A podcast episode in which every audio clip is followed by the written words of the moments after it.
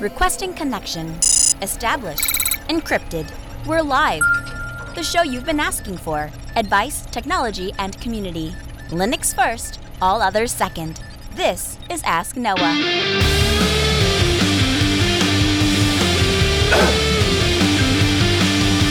Live Multispeed Technologies, the Ask Noah Show starts right now. This is the show where we came to do all the things on Linux they said couldn't be done and take your questions on how to do the same. The phone lines are open this hour to be a part of the program. It's a free call 1 855 450 NOAH. That's 1 855 450 6624 or send an email to live at AskNoahShow.com. My name is Noah Chelliah. I am your host. Delighted to be here with you this hour as another episode of the Ask Noah Show kicks off straight to the phones. You're on Ask Noah. What's on your mind? Hey, I've got a question for you about uh, archiving music CDs. Okay. What's the best way to do that? What's the best way to do that without like encoding it into anything? I basically want to save like a .iso file, an image, an exact carbon copy of my disk. You can do that. You can make an ISO of a, of a music CD, and essentially the process for doing that would be to open a program like Brasero, click on duplicate the disk, but instead of writing that disk to a, another disk, you would choose write to image file, and it will. That's exactly what it will do. It will create a a, a bit by bit copy of that digital music in an ISO format on your computer. Can I ask? Well, first of all, did that answer your question? Yes, it does. That's perfect. Okay, so my next, so if you don't mind, I dig into it a little bit. What would be the purpose of doing that? I have a library of about 2,000 music CDs, and I want to get rid of. Uh, I, I'm sorry, I don't want to get rid of them. I just want to move them into boxes in storage so they're not cluttering up my living room. And I want to be able to, in the future, choose different um, delivery methods and different encoding methods based on whatever the whim I have. So, and and that's that's that's somewhat what I thought you were going to say. I, I will just give you some unsolicited information. If you were to rip those CDs into a lossless uh, format like uh, PCM audio, you will not lose any quality. It, it will essentially make an exact duplicate of those songs, but instead of coding them in an ISO, which can be used to burn it back to a CD. And like you say, you can always then choose to re encode those. You could rip them mm-hmm. to lossless wave 44.1 sample rate and you will not lose any quality whatsoever. You could do that a thousand times, uh, uh 10,000 times, and there would be no no loss, not just no audible or perceivable loss, but actually no loss to the uh, to the audio file. And if you go to something like FLAC, FLAC is not truly lossless, but it is so close mm-hmm. that you would that it's there's no perceivable loss. But if you were if you if you stuck with PCM audio, the recording industry does that all the time. When they're actually mastering stuff to begin with, used to be on DAT or digital audio tapes. Now they've moved over obviously to a, a PC based workflow. But uh, when they do that, what they'll do is they'll send it to you know the recording engineer will take a sample and then he'll send it over, and then the guy will open the file up and make some changes and and and tweak levels and all that, and then they send it out and it goes to the next guy, and they they it's not really encoding and decoding because you're not you're you're not choosing an algorithm to compress down. You're literally just taking that raw audio and moving it one place to another. But that's just food for thought not right. necessarily that you'd want to do that but uh, for example that's what I do for my high fidelity music collection that I don't want to lose any quality. Okay good. Uh, and um, you know what? You just made me think of another question. Do you have time? Yeah absolutely you said that you have high fidelity music. So I know I have some SA CDs. Do yes. You know, is there a way to uh, rip those uh, on Linux? Yes, there is. Um, I will. I'll put some links in the show notes. There's actually another episode that we did where we actually dug into this, uh, and essentially what you what you're looking for. And I, we actually brought. I don't know if you're into the if you're you're into high fidelity music and stuff like that. Yes. Have you ever heard? Uh, does the name Bob Carver ring a bell? Yes, I think I heard an interview with you uh, where you guys were talking about uh, amps, uh, tube amps or something like yes, that. Yes, yes. Well, we were talking about digital audio interfaces that are for uh, that you plug into your computer that essentially use a 192-bit sampling rate, which is about six times or seven times what the recording industry uses to to generate the music to begin with. And so the only way that you can actually go back and listen to music in that high of quality is to go back and find an original master recording because they don't they don't even with the new PC based workflow they actually they're using significantly less quality. Um, but super audio CDs is what you, what you're talking about is actually the one of the ways to get high fidelity, very high fidelity music. And uh, and we have a, a whole episode that kind of talks about that. And so I'll, I'll, I'll link that. And inside of that episode, there's there's a bunch of, of tools and stuff that you can reference. But absolutely, that's a possibility, okay. and it's what I personally do. Great. Thank you very much, Noah. Yeah, appreciate the time. 1 855 450 Noah. That's 855 450 6624. The email live at asknoahshow.com. We go to our interactive mumble room. Brent, welcome to the program. So, um, uh, just to make sure you can hear me, um, mm-hmm. I have a, a, question that I think is right up your alley, basically, because um, I, for the last many years, uh, since you're on Linux Action Show and all of that, have taken a lot of the information uh, that I learned in the tech space from you, or at least as a springboard to go learn more. So, my question is specifically around uh, some Dell laptops. I know you've been a partner uh, with them for quite a while, and um, I'm having a little bit of a problem with a laptop, and I'm looking to diagnose it. But I'm just wondering if um, generally you've had any issues before with Dell laptops and um, solid state drives at all. Mm-hmm. I, from time to time, I've had a couple of issues. I what the very first laptop I ever bought was a Dell Inspiron. It was the it was a, like a three hundred and fifty nine dollar computer. It was all I could afford back when I was in high school. And what sold me on Dell pretty much up until this day has, was the level of customer service that I got with that machine because it was not the highest quality machine, right? It was a budget laptop. That's what it was. And with a budget laptop, you expect it to break when you are a high school student and you abuse it. But time after time, I would send it into them and they would fix it. Now, in the later versions of of Dell laptops, their quality, even on the lowest end ones, has come up considerably. What you've seen in the SSD space, though, is manufacturers can't really get their act together. First, we had SATA drives, then we had MSATA drives, then we had M.2 NVMe drives, uh, and and we continue to iterate. And with every one of those iteration, it has caused a problem because, it, particularly when you're using a, a separate operating system like Linux, it causes a problem because not every operating system has been tested with every laptop with every kind of configuration. And so, and I was actually just dealing with a with a similar issue with the Dell Precision, where it just no matter what we did, we could not get Linux to boot on this particular computer. The, the answer ended up being to install outside of UEFI, so using the BIOS install. Now, that is not going to work for much longer because the newest version of Dell laptops are shipping without support for legacy BIOS, so you have to boot into UEFI. Now, my hope is, or my suspicion is, because most of, if not all of Dell products line is hardware, has a hardware enablement stack with it, that they are going to fix that problem before they remove the legacy boot option. Uh, yeah, that's great information. I, I'm. It sounds similar to the problem I'm having. I'm dealing with a Latitude E720, uh, 7240 with um, an 860 Evo M serial ATA drive. So sure. maybe it's that combination with Linux. Anyways, we, Linux was working totally fine for like two to three months, uh, and then just one day stopped. Um, and the error message is just an invalid partition sort of message. So it's obviously a hard drive uh, related issue and then did a reinstall and it worked fine for another month and then just kind of stopped. So it's it seems intermittent, but I just wondered if you had any uh, advice. I'll tell you what's kind of concerning to me about that situation that you just described. We just bought a that exact laptop to use for our music production uh, business, and uh, I I ordered a Samsung Evo uh, 512 Samsung Evo to put in there, and we just got done building our entire music library. And if I get to a month in and the thing stops booting, I'm gonna, I might turn it into a frisbee and throw it across the room. Yeah, so please keep me up to date on that. Um, otherwise, it's a fantastic laptop, and when it works, it's awesome. But it just kind of like um, just kind of hiccups every once in a while. So um, if I find anything, I'll send it your way, and if you find anything, send it my way. Absolutely, and thanks for joining us in our interactive mumble room. We appreciate the question. Uh, Cheese Bacon, yeah. are you in here? When Cheese Bacon has a chance, just uh, I, oh, he's up and quiet listening. If you get a chance, Cheese Bacon, jump on in as soon as I see you in here. We'll we'll put you on. Again, 1 855 450 Noah. That's 1 855 450 6624. The email live at asknoahshow.com. Cheese Bacon joins us. Hey, Cheese Bacon, how are you? Hey, man, I'm doing good. How are you, sir? Excellent. How can we help? Um, all right, so I, am I'm, I'm kind of in a in a conundrum here on a device to choose. So a little bit of a backstory. My wife is a freshman science teacher, um, and she's wanting something a little portable device to, to basically walk around the classroom with so she's not tethered to you know the desk and and having to have you know the laptop hooked up to there so she can switch you know slides or or the next part of um, uh, the PhET lab that they're working on, which is primarily HTML5, but some of it is still Flash. It's being all converted over.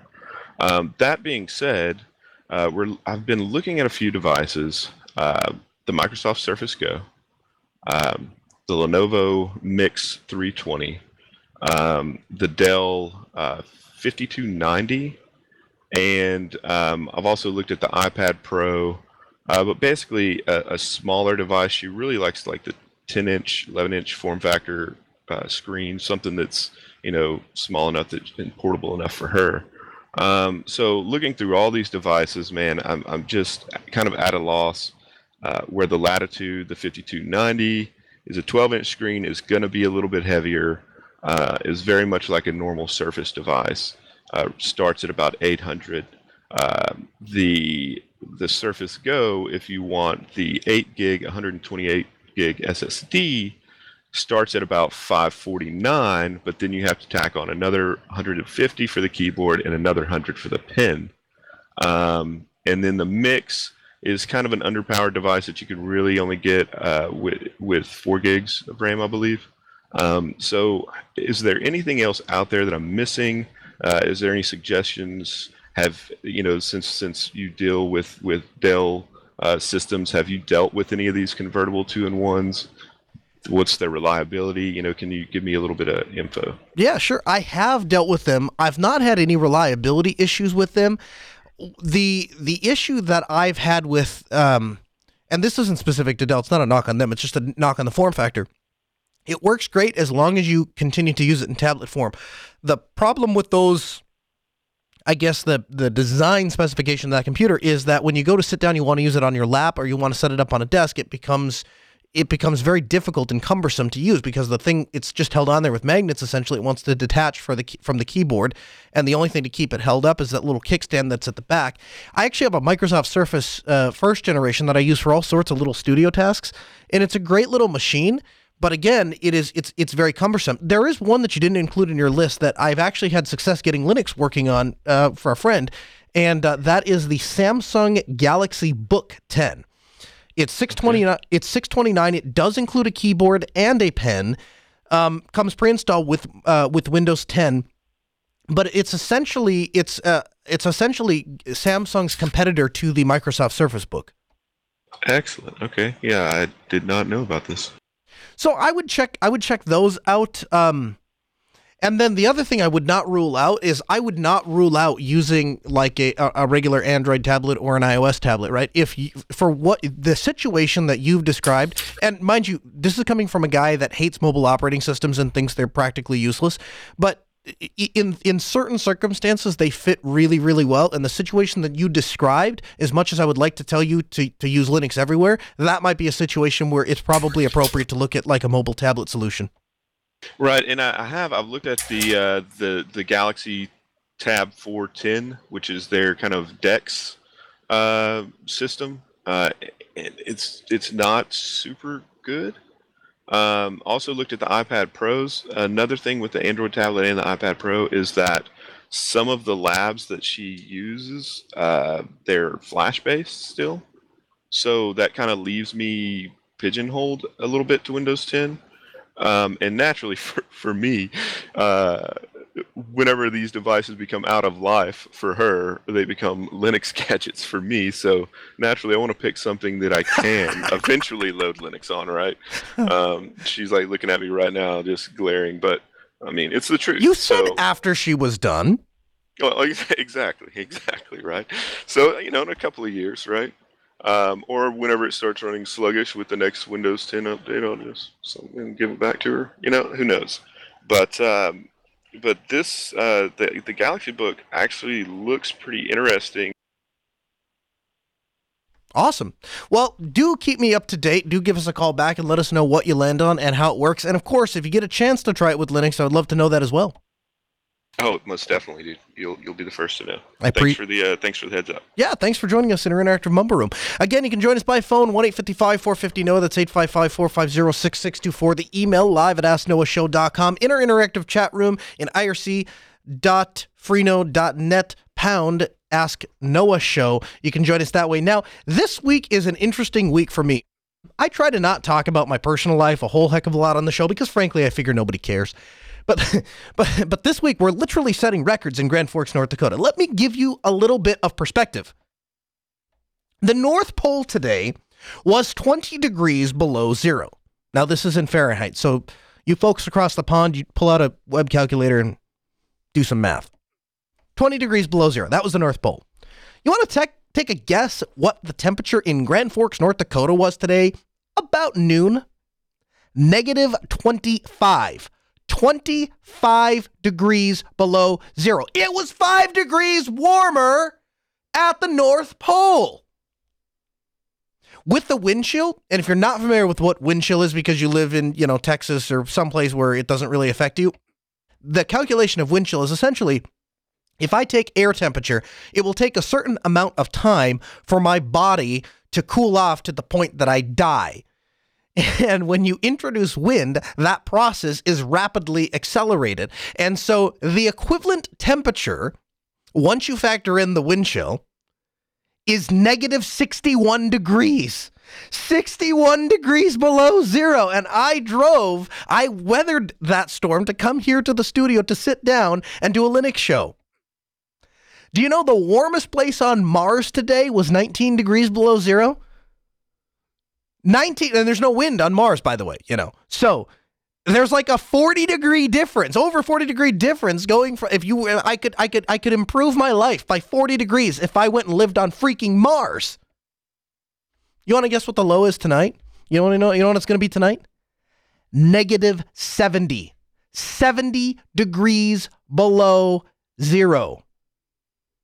So, yeah, Brent Brent is Brent is close. Negative, uh, uh, 25 is negative 31 degrees Celsius and he says that's pretty normal. So, and that's air temperature. So let me know when we get to negative 61 tonight. Let me know when you get to negative 70 because that's the weather I'm going.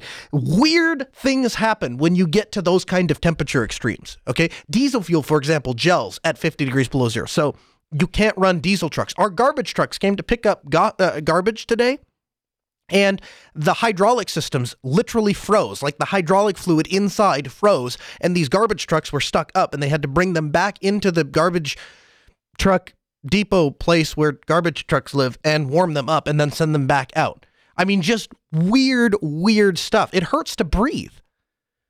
But you know what? There's no crime. Like you, you can't you can't commit crime in Grand Forks, North Dakota. You won't live long enough if you try to make a break. If you try and break in and rob some place and run away, you'll you'll die. Four minutes, they're saying. It's, that was the that was the information I was given today when I was doing my my other talk radio show. Four minutes of exposed skin will cause permanent damage at negative seventy degrees. I mean, just absolutely crazy nut nutty weather that we're having here today. Again, 1 855 450 Noah. That's 855 450 6624. The email live at asknoahshow.com. Make your voice heard, become a part of the program. Some of you may know that I do a couple of other shows in addition to this one, one of which is Destination Linux. Now, if you haven't checked out the Destination Linux podcast, you absolutely should do so. It's three of my best friends, Michael, Zeb, and Ryan, and we get together every week on Sundays and record a really fun episode about uh, Linux. And so where we got to last week was we uh, we talk about various different projects. And of course, one of the advantages of the Destination Linux crew is and why I enjoy working the, with those guys so much is they put Linux first and everything else second. Linux first, everything else second. And so we appre- and I appreciate working with people like that. So last week, they gave me a tip that I initially blew off and then proceeded to basically change my life. And that was an application that you can use to browse the internet while in a terminal. Now, some of you are saying he's lost it. Why would you ever want to browse the internet in a terminal? Well, hold with me, okay? When you work with servers like I do, you spend probably 80 plus percent of your time inside of a terminal. And guess what? Guess what servers don't have? At least if they're good servers and you plan for them not to crash. They don't have GUIs. Everything is done over the terminal. So, one of the most common work case scenarios is message into a terminal. I'm working on something. I have to Google something. And then I have to go back into the terminal and, and do those things. Now, there are certain environments where you are not allowed to bring your personal computer, where you use their computer. And guess what their computer has? No internet browser and no access uh, to the internet because why would you need it? You're just supposed to be using that to get into the server. Guess what the server has, at least if it's a server connected to the internet? Internet. So the question that I've had for years is, uh, you know, is there some way that I could actually make that work? And my friends over at Destination Linux, they they solved it for me. And it is with an amazing tool called Browsh.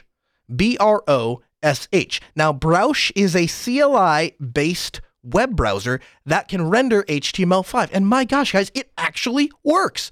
I was shocked. At first, I was like, this is dumb and I'll never be able to use it. And then I start digging into it. And the thing is actually usable. So I've decided to take the Browsh challenge. And for the next week, I am going to do all of my web browsing in Browsh inside of the terminal. And anytime I have a work project that I have to do, obviously that's going to be done in Browsh. And uh, I, I, I think that everybody should take a moment to try the Browsh challenge and see if you can use Browsh for a week. Because obviously you're going to go back to a GUI at some point. But in the meantime, once you learn the keystrokes and key commands and stuff and learn to kind of decode the pixelated graphics that show up, once you can get past that, it is probably the most useful Linux app I have ever used. And I like it so much that we're actually going to have shirts made because everybody I talked to, I was talking to some of some other IT professionals about this, and I was explaining my newfound love for Browsh, and they they look at me like I have three eyes. They look at me like I'm crazy. Then, of course, they try it and they're like, oh, that's amazing. So, what I've gotten to is that I need to make a shirt that says, you wouldn't understand, it's a Browsh thing. And I'm just wondering if anybody else would be in with me on the Browsh challenge. If anybody wants to be in on Browsh, because it is an amazing tool and you should totally check it out at brow.sh. That's brow, B R O W dot S H. Take it out. It's a Browsh, or check it out. It's a Browsh thing you wouldn't understand. By the way, uh, Brent Brent Brent uh, photo says, "How is it at rendering photos? Not real great. It's uh, it's pretty pixelated, but." The nice thing, uh, the nice thing, but for getting information when you're trying to research things, it it actually works pretty well. You wouldn't use it for daytime browsing. You wouldn't use it for, you know, just casual stuff. You'd use it for for getting work done. It's a tool essentially, is kind of the way I'm that I'm looking at it. So uh, that's just the kind of uh, perfectly executed analysis, technical analysis that you're going to get on the Ask Noah show. is an amazing tool that's going to change your life. Check it out, brow.sh. We'll have a link for you in the show notes. A couple minutes early, but we'll head over to the Linux Newswire newsroom with Eric the IT guy. Here he is. From the Linux Newswire studio, this is the weekly roundup with Eric the IT guy. Hey Noah, happy to be with you again, and here are your Linux and open source headlines.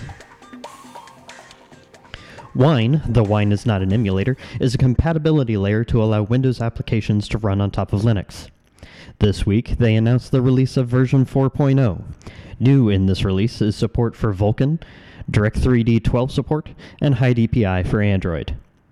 4.0 brings with it a number of bug fixes, desktop integration fixes, and related cleanup. You can download 4.0 today for Linux and Mac. Dell has released some big news this week. The developer edition of the Dell XPS 13 has been revised. The new model, the 9380, proudly runs Ubuntu out of the box. The 1804 LTS version comes loaded by default. It comes loaded with an Infinity Edge display as well as a choice of i3, i5, and i7 8th gen processors. The most popular improvement was moving the camera back to the top of the display. It is available for purchase today from Dell.com. In a week filled with new releases, we have another to announce. Firefox 65 has been released to the public. The latest update comes packed with security fixes and performance improvements across the board. The headline feature would be the enhanced tracking protection. With the new version, you can now click on an information panel to quickly and easily see exactly what Firefox is blocking on any site. Finally, in our new segment today, we head over to the Raspberry Pi team who have just released the Compute Module 3 Plus. Launched almost five years ago, the Compute Module was intended to provide all the compute power of the Raspberry Pi into a small board capable of being embedded into devices such as IoT. Now, their newest generation comes packed with the same core but improved RAM, CPU, and flash capacity. The new compute module is available for sale now for 25 US dollars. For LinuxNewsWire.com, I am Eric the IT guy. Now, Noah, back to you. Thank you, Eric. Eric joins us every week to give us a weekly roundup on Linux headlines. You can find it only here on the Ask Noah Show, podcast.asknoahshow.com on the playback or asknoahshow.com on Tuesday nights at 6 p.m. Central, bottom of the hour. We're happy to have him, and thanks for being here, Eric. Now, Multipass has been released for Windows. The entire Linux community has been celebrating this. They've been very, very happy, very, very positive about it. And frankly, I've come at it with a little bit of a pessimistic attitude because I question if this is actually going to get more hands on Linux. It undoubtedly penetrates into the Windows market share. It undoubtedly gets people that are on Windows, makes it easier for them to use Linux. But the question I would I, I pose to anybody that says, this is something that is going to move the needle forward to getting people on Linux. I ask, does it? Or does it just make it more convenient for them to use Linux from Windows? The more I think about this, though, first of all, props to Canonical. Fantastic work on their part because regardless of which way this ends up going, there is absolutely more penetration into the Windows environment. There is more Linux on Windows today because of projects like Multipass than there would be without it. The second thing that dawns on me is I am not convinced, in the absence of software like Multipass, that people would actually go back to using Ubuntu proper. And uh, here's why I say that. You have to understand exactly what Multipass is. It's essentially a, a, a GUI utility that allows you to manage uh, Linux virtual servers hosted on Ubuntu where what people would do in the absence of projects like multipass would be to go back to traditional virtualization technologies that the rest of their company is using and that they're all familiar with they understand they know and they've used before guess what that is that's hyper-v that's vmware that's where the traditional IT model tells you to go when you want to virtualize something like Linux. And guess what? Because Linux runs in such a lean way, it makes it ideal actually to be run on top on a virtual machine. There is very little incentive to spin up Linux machines on physical hardware. If you don't if you already have a Windows virtual host, there's really no downside in adding your Linux guest there as opposed to it reinstalling that Windows host with a Linux uh, with with bare Linux install. Now, once you get down the road and you start to care a little bit about more about security and reliability for your virtualization host, then you might look at, you know, redundancy and those kinds of things. You might start to look at using an actual Linux host on the metal. But of course, that would be just to virtualize to get more Linux guests back on there. I guess how I came to this conclusion is I started to think back to my virtualization career when I watched virtualization take off. And when I worked in in the IT industry back when virtualization first took off, it was VMware everywhere. Everywhere you turned around, somebody was spinning up VMware. Hyper-V wasn't a a, a, a twinkle in somebody's eye yet.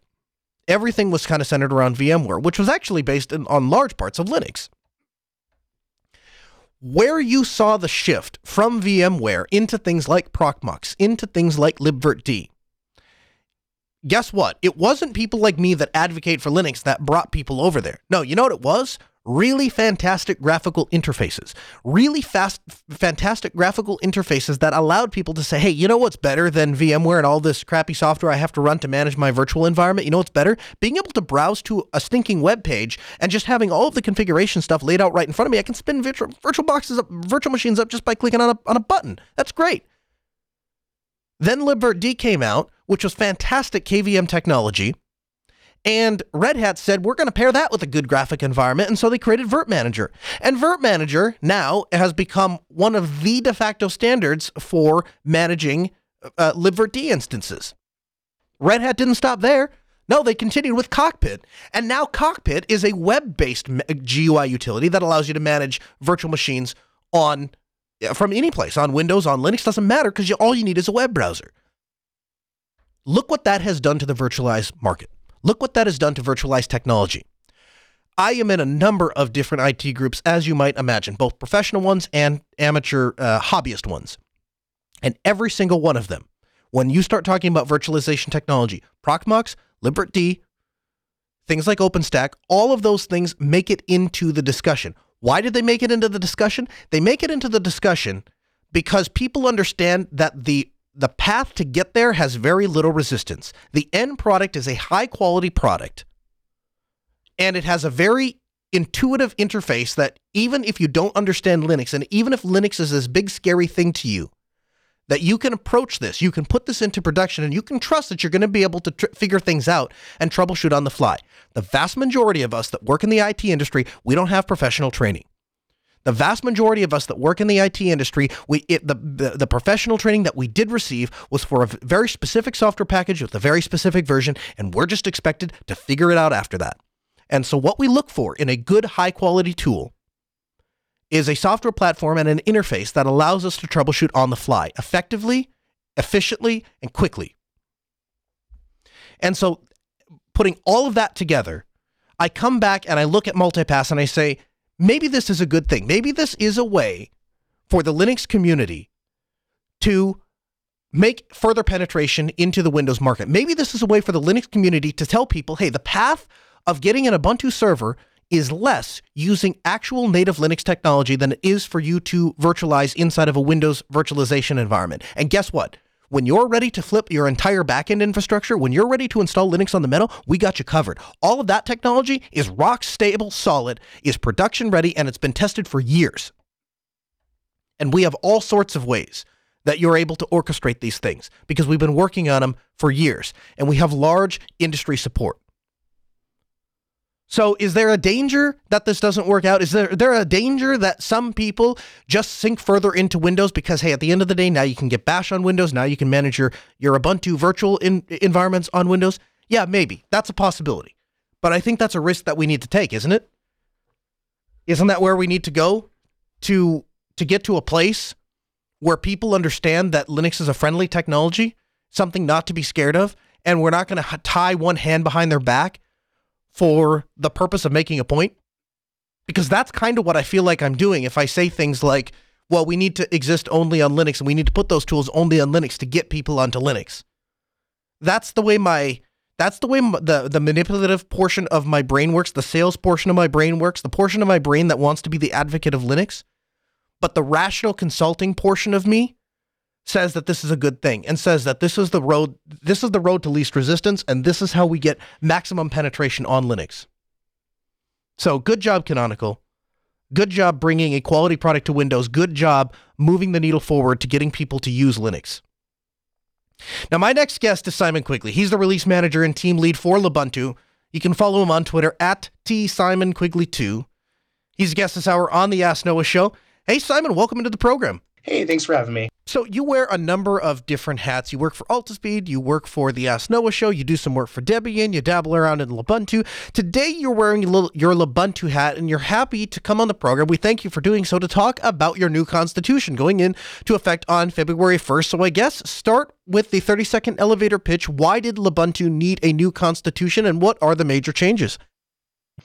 So we're moving from sort of a, a, technically led oligarchy. So where the, the the main people who have worked on the project for the last couple of years get to make all the decisions and govern how the project is moving forward. As you know as we've as we've gained a lot of different contributors i think we're up to 15 different team members. Um, we've had to really scale processes and you know the, the people that are that are already leading Lubuntu, it's sort of become a bottleneck. So what we're doing is moving to just a meritocracy. So the people who contribute to the project have the power in how the project is being shaped going forward. Um, it's it's just a matter of restructuring it so that the the main contributors have more time and can make the most important decisions and the the people who we have different specialization groups such as language specialization groups qa um, artwork and design and whatever else. We're going to let the people who are good at those do um, have the decisions over you know how those are governed. And we're just going to give them that power rather than like i said before having it just be a select few individuals that are doing that. So essentially you're handing power back to the community rather than concentrating it with a select few individuals Exactly. So the, the idea is um, we would just have this this the main con, uh, the main council at the top, and we would delegate the positions like like I said before. There's artwork and design, um, release management, QA, language teams, and whatever else. So we delegate those, and then the the main decisions, the the the, the main um, decisions, in- including who's a member of the project, who gets to be delegated, and stuff like that. That's all centralized to the council. And um, while it does look like we are centralizing things to one body of people, it really is a matter of of making sure that each contributor has a say in in the project. Are you following any other model? Is there another group that we can look to and you can point to them and say, hey, over there, those guys have done exactly what we're trying to do and it's been very successful at managing their community. So we want to pick that model. We want to implement their success because we want to model success. Is there such a model that you're looking towards or are you kind of flying by the seat of your pants and making it up as you go along? So what we've done is we've looked at a couple different projects. You, you might have recently heard about the Solus project, um, the Void Linux project, uh, the Linux kernel specifically with, all the controversy around the code of conduct. Um, we've taken those communities and then communities that that team members that are already in Ubuntu. Um, we've been in, in, a couple different projects ourselves. So you know, as you said at the beginning of the of the segment here, um, I'm in, in Debian, Ubuntu, Altispeed, and whatever else, and each one of those has a different governance structure. So you know, as well as as different people on our team have been in, in a variety of projects. So we decided to take the the things that Void Linux, Solus, and um, and the Linux kernel have learned from those processes and the the benefits of the, the communities that we're already in. We decided to take all of those elements and fit that into the, the scale of the Ubuntu project at the moment. And you said the scale of the Lubuntu project is about 15 members. So, have there been some irreconcilable differences? Has there been some beef between members that now you need a formalized process to go back into handle disputes and stuff like this? Or is this more of a preemptive measure? It is. It's more of a preemptive me- measure. Um, you know, especially these the, the conflicts you could see in in the major communities that I mentioned before. Um, they could have prevent, been prevented by a document we have right here, um, just a, a clear decision making process. And it's also modeled by the Ubuntu Code of Conduct, which has an escalation process to the Ubuntu Community Council. So we are follow- we are both modeling the same process and being preemptive. Um, we have had some t- internal team disputes, but I don't th- I don't necessarily think those would be solved by this process. Have you found the Ubuntu Code of Conduct to be an improvement over some of the other code of conducts that are out there and in the process that have generated some, I guess, discussion? Yeah, so uh, the Ubuntu Code of Conduct, in my opinion, is just a, a, a guiding beacon of light for how code of conduct should be. Um, th- there's recently recently been controversy around the contributor code of conduct, for example, the or the the contributor covenant as as a as Linux kernel adopted, and other different codes of conduct. And I, I think that eh, the Ubuntu code of conduct using that as sort of a model is good because it allows contributors who know what they're doing and they they know the decisions they're about to make to make those decisions and go forward and that and a couple different elements of the code of conduct, including, like I said, the escalation process that I find particularly notable, um, and a few other a few other points of the Ubuntu code of conduct. You can find that at ubuntu.com, believe slash code of conduct, something like that. And it's it's it's just a model for how we how we wanted to do to do this. Um, in general, though, yeah, I think the Ubuntu code of conduct is a really great code of conduct, and it really solves a lot of problems especially in, in, in a project the size of, of Ubuntu. Now, in a, the Ubuntu project, I believe last time I checked, we were around 700 official Ubuntu members. So the, the, the project has really scaled up and allowing the contributors to do what they do best is, is a, a core value that we took in, into Ubuntu. And it's, it's certainly something that I think the Ubuntu project has done right in their code of conduct. How does the revamped of the, the constitution for this council, how does that affect or impact Lubuntu users, or will they even notice? Is this something that just happens behind the scenes, or might there be ramifications for users? I definitely think if if users will see difference, which the difference I think, in my opinion, will be negligible. Um, if they do see a difference, they're going to notice, I think, a, a higher quality product, and that is because we're streamlining streamlining uh, streamlining, if I can talk, some of the processes, and you know we're making it easier for contributors to join the project. And in general, I think that that will improve the quality of of Ubuntu rather than have any sort of disadvantage. And you know, in general, it also it also helps that I you know I mentioned before the the the Solus project and the Void Linux project. In both of those projects, um, it, you you deal with something called bus factor, which is basically if one of the main people leaves and they have access to all the infrastructure and everything, then the project, you know, it, it's going to have a hard time continuing. And for users of Solus and Void Linux, that is definitely something that I've seen users in the community taking it into account. Um, whereas with Ubuntu, we have a clear process where when we delegate power, we, we need to have a process for handover if it becomes necessary. So if somebody gets like us, like it is, like I said in the bus factor, if somebody unexpectedly, you know, were to get hit by a bus or something were to happen to them that they are no longer able to contribute, we have taken that and we've made sure that the, the power is sort of distributed as the, the Ubuntu project rather than any one individual having it. So I guess my point in, in that is not only will it, it allow for a higher quality product now that our processes are a little bit more streamlined, but you can see Ubuntu around for the next next long while because we've ensured processes that will you know make sure that the project sticks around it's interesting you say that because that was going to be my next question. Where do you predict the size of the Ubuntu member community to be in the next few years? Is it about the right size? Do you see it maybe scaling back a little bit, or do you see it blowing up and taking off into a whole nother level? I don't see it scaling to the size of a project like Ubuntu or Debian, but I do definitely see that there's there's growth. There's especially growth around the right now around the localization community. So we have a, a, Spanish group that we've established for for users and and translators of of Spanish in Ubuntu, and we're up to about 200 members, which is more than our development group.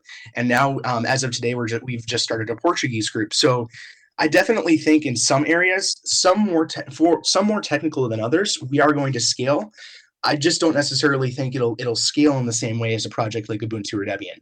Um, I just I definitely think that the size that we have our, our main technical contributor base right now is about just right. I mean, we could use a couple more developers, and if you'd like to help us out, you can go to lubuntu.me slash links, where it has a lot of information for joining our development channels.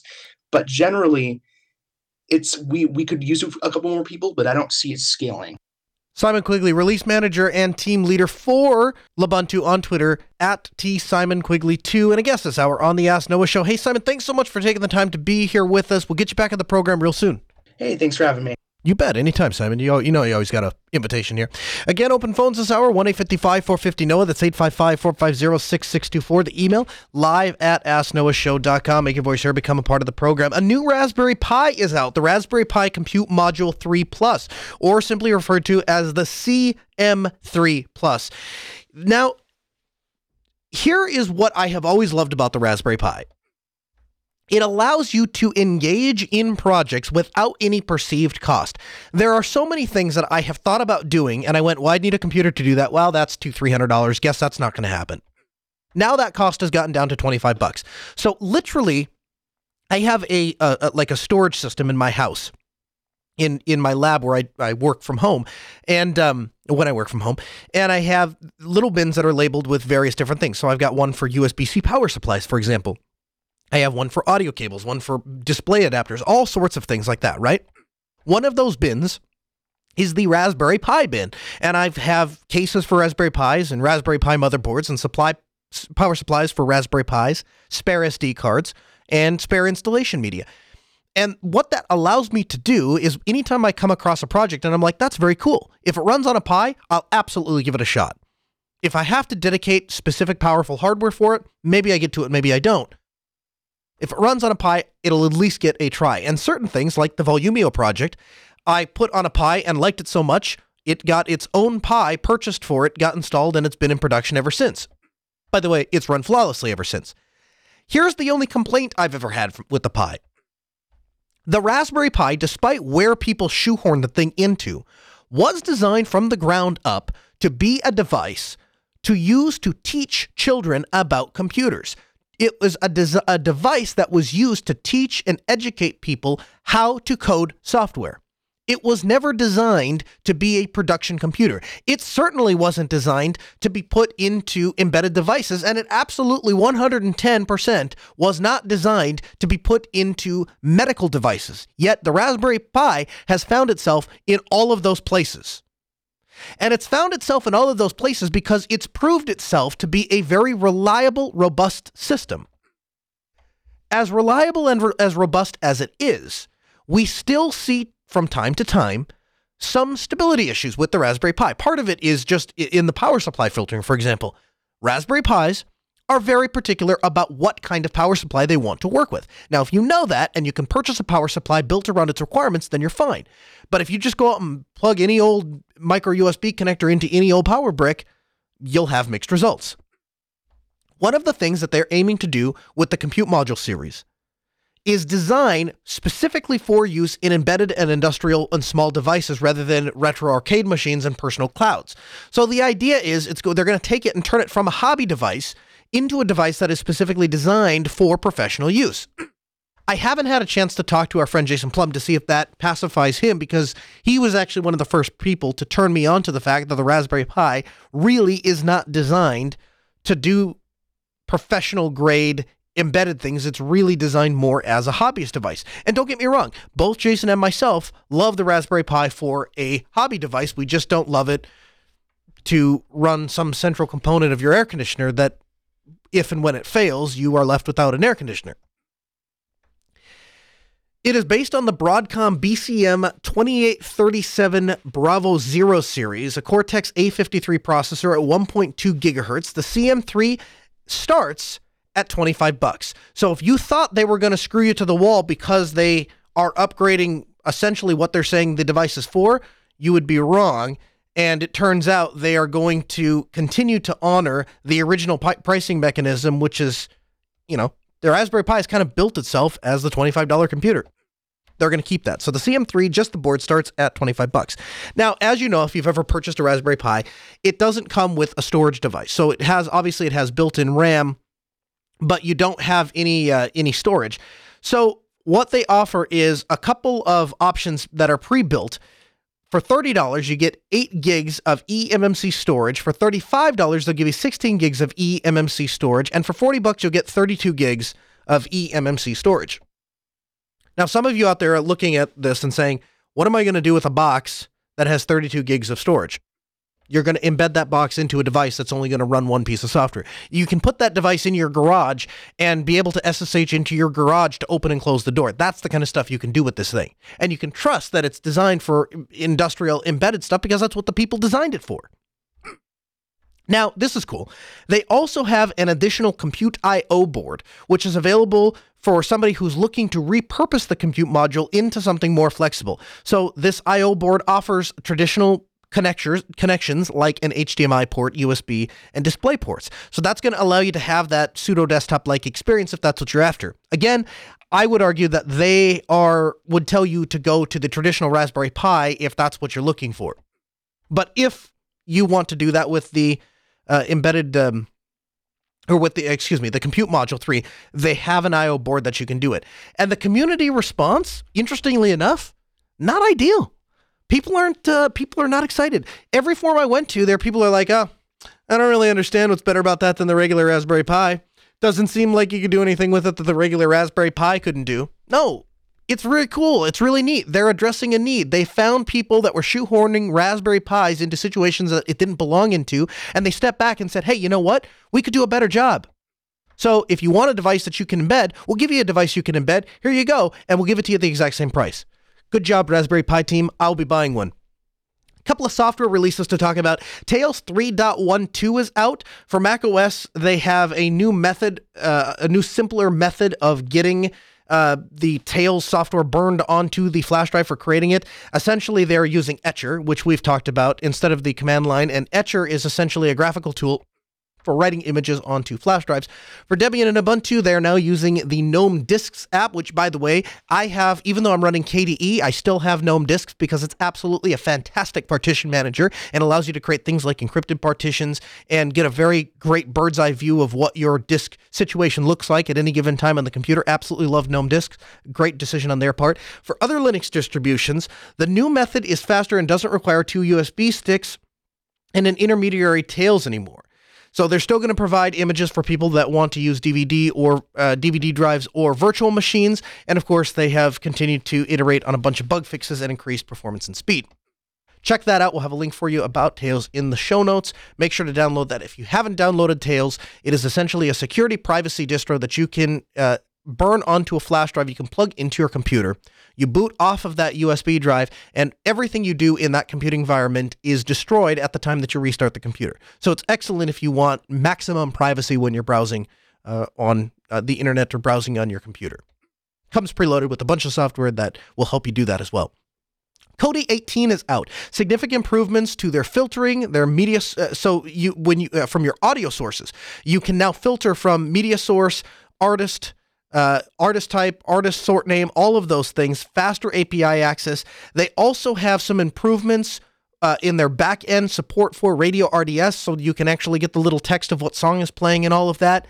They have a binary addition uh, or add-on support that allows for the add-on binary repository for things like PVR and screensavers.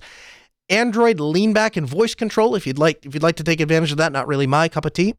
And probably the coolest thing I think I've seen come out of the Kodi project in a very long time, retro player gaming and associated game control support. One of the biggest features of this release, support for gaming emulators, the ability to take ROMs and traditional hardware controllers that are for game consoles and connect them to your Kodi box, whatever you're running on it. I choose to run it on the NVIDIA Shield because I think it's the most powerful, well produced device that comes in a budget friendly way and provides me with way more power than I'd ever need well, now I can take advantage of that power because I'm going to turn it into a retro gaming console. That's right. At this time, you can uh, you can essentially have a whole world of retro gaming at your fingertips, all from the same interface that you get your movies, your music, and your TV shows. For the genuine experience, they've also introduced support for joysticks, gamepads, and platform-specific controls, so the games will work just as they were intended, as you remember them back in 1995 boy, I wonder if I can play N64 GoldenEye on there. Wouldn't that be fantastic if I could play N64 GoldenEye on my NVIDIA Shield using Kodi? I think that would be absolutely fantastic. I'm going to have to try that.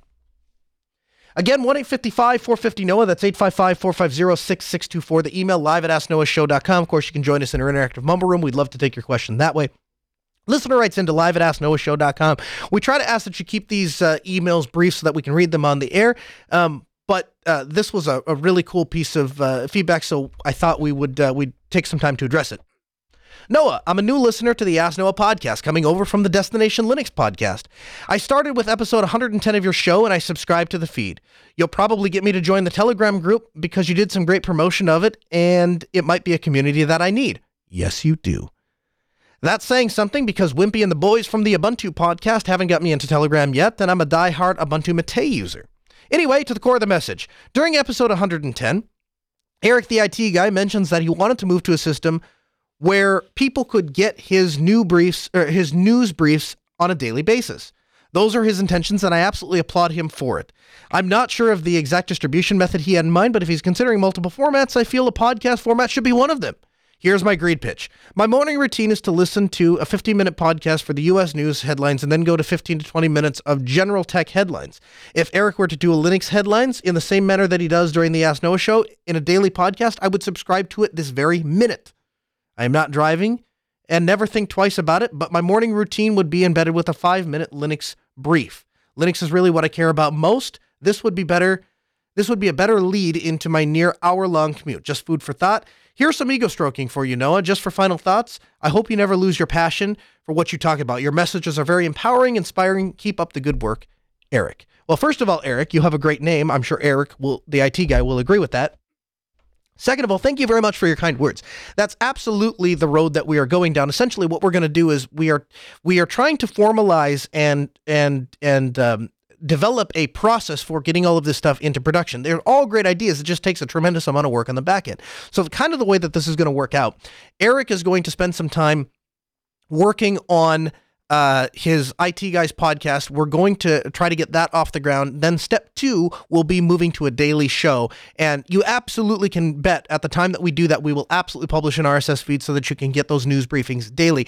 We also want to enable your smart device. So if you want to get your lady in a tube and you'd like to get Linux news that way, you're welcome to do that. We are going to make sure that happens. Again, um, always interested in working with people from the community. People like Eric have expressed an interest in delivering a quality product back to the community and filling a need. And of course, at the Ask Noah Show, we're going to help him do that because, man, that's the spirit of open source, right?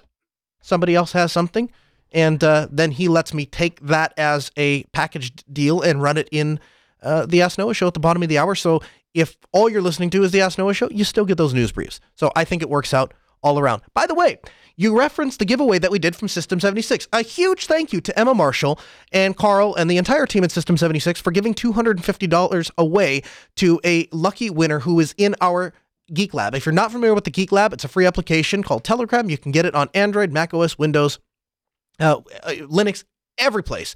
And you can join the Geek Lab by visiting the website telegram.asknoahshow.com. That will put you into the Telegram group. From time to time, we tend to do a giveaway and uh, say thank you for being part of that community. we intended to give an, an, additional two $25 gift certificates away, but guess what? Neither member 1000 nor member 1024 has responded to my requests. And so here's what's going to happen. If I don't hear back from you guys within the next week, what I'm going to do is uh, I'm going to open the program next week by just saying, hey, email your phone number into live at asknoahshow.com and what I'll do is I will just draw, start calling people. First person that emails their phone number in, we're just going to call them right here on the air until we find somebody that uh, that wants to take my money. so that'd be a great way to end the program, right? Hey guys, did you know this episode is available as a downloadable podcast? To subscribe to the feed or download the latest episode, visit podcast.asknoahshow. Also, make sure to follow me personally on Twitter at Colonel Linux. A bunch of really cool stuff is happening. We'll see you back next Tuesday, 6 p.m. Central, asknoahshow.com.